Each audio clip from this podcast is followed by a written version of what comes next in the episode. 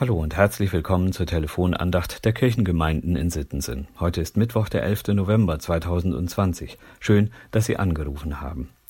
Die Losung für heute steht in Sprüche 15, Vers 16. Besser wenig mit der Furcht des Herrn als ein großer Schatz, bei dem Unruhe ist. Ein Satz aus der Weisheitsliteratur der Bibel, der dem weisen König Salomo zugeordnet wird. Aus dem Volksmund kommt mir da ein Pendant in den Sinn. Lieber den Spatz in der Hand als die Taube auf dem Dach. Doch geht es Salomo wirklich darum, mit welchem Besitzstand sich der Mensch zufrieden geben soll? Fragt man nach dem, was Menschen besitzen oder besitzen wollen, dann findet man in der großen Weltgeschichte einige Beispiele, die die Unruhe beschreiben, die ein großer Schatz mit sich bringt. Das jüngste Beispiel ist ein amerikanischer Präsident, der mit seiner Parole America First, also zuerst Amerika und dann schauen wir mal, sein Land in große Unruhe versetzt hat. Die Medien berichten dieser Tage über die Auswüchse, die eine ähnliche Devise in den 1930er Jahren in unserem Land mit sich brachte. Da hieß es Deutschland, Deutschland über alles. Wie viel Schaden das angerichtet hat, lässt sich bis heute nicht ermessen. Eine alternative Politikerin namens von Storch hat in einem Interview zu bedenken gegeben, dass wir uns das Modell aus Amerika doch auch wieder zu eigen machen sollten. Sie wollte wohl nicht die unheilvolle Strophe aus dem Deutschlandlied zitieren, sondern bediente sich des Englischen und forderte Germany first, also Deutschland zuerst. An diesen Beispielen wird deutlich, dass das Streben nach Besitz, Macht und Einfluss tatsächlich schnell für innere und äußere Unruhe sorgen kann. Doch Salomo geht es nicht um die Frage, ob Menschen viel oder wenig Besitz haben sollten. Ihm geht es darum, sein Leben als Schatz zu begreifen, der von Gott geschenkt ist. Er sagt, besser wenig in der Furcht des Herrn. Jesus verdeutlicht das im Lehrtext für heute aus Markus 8, Vers 36. Da sagt er, was hilft es dem Menschen, die ganze Welt zu gewinnen und Schaden an seiner Seele zu nehmen? Mit diesem Satz richtet er sich nicht nur an das Volk, das um ihn steht, sondern auch ganz gezielt an seine Jünger und vielleicht sogar speziell an einen. Die Figuren der biblischen Geschichten laden ja dazu ein, sie als Beispiel für unser Leben und unsere Beziehung zu Gott und untereinander zu begreifen. Petrus ist für mich schon lange eine solche Identifikationsfigur.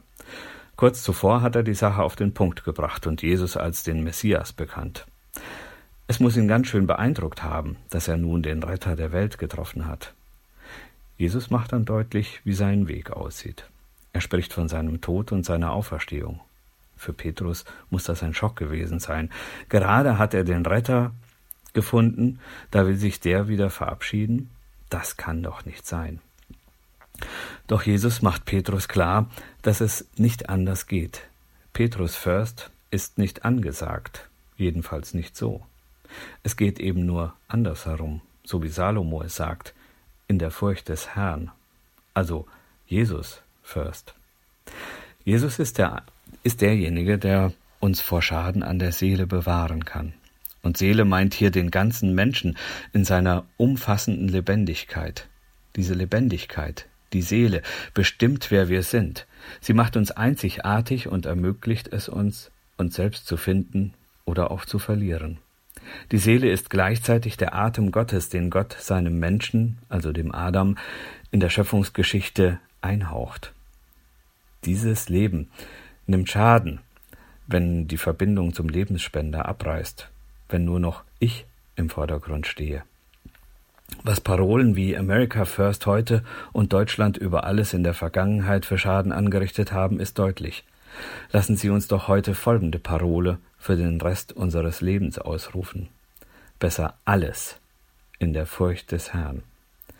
Im Blick auf unser Leben und die Menschen, mit denen wir es teilen, wird uns diese Parole vor Schaden an unserer Seele bewahren.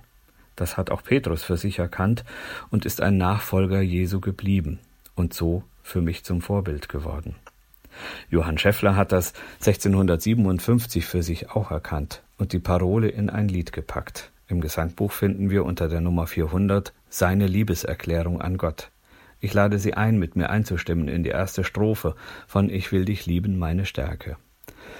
Ich will dich lieben, meine Stärke, ich will dich lieben, meine Zier, ich will dich lieben mit dem Werke und immer währender Begier. Ich will dich lieben, schönstes Licht, bis mir das Herze bricht. Gott zu lieben hilft Menschen zu lieben. Ich wünsche Ihnen einen Tag, an dem Sie die Liebe Gottes und die Liebe Ihrer Mitmenschen spüren können und Ihre Liebe weitergeben können. Ihr Diakon Jochen Gessner.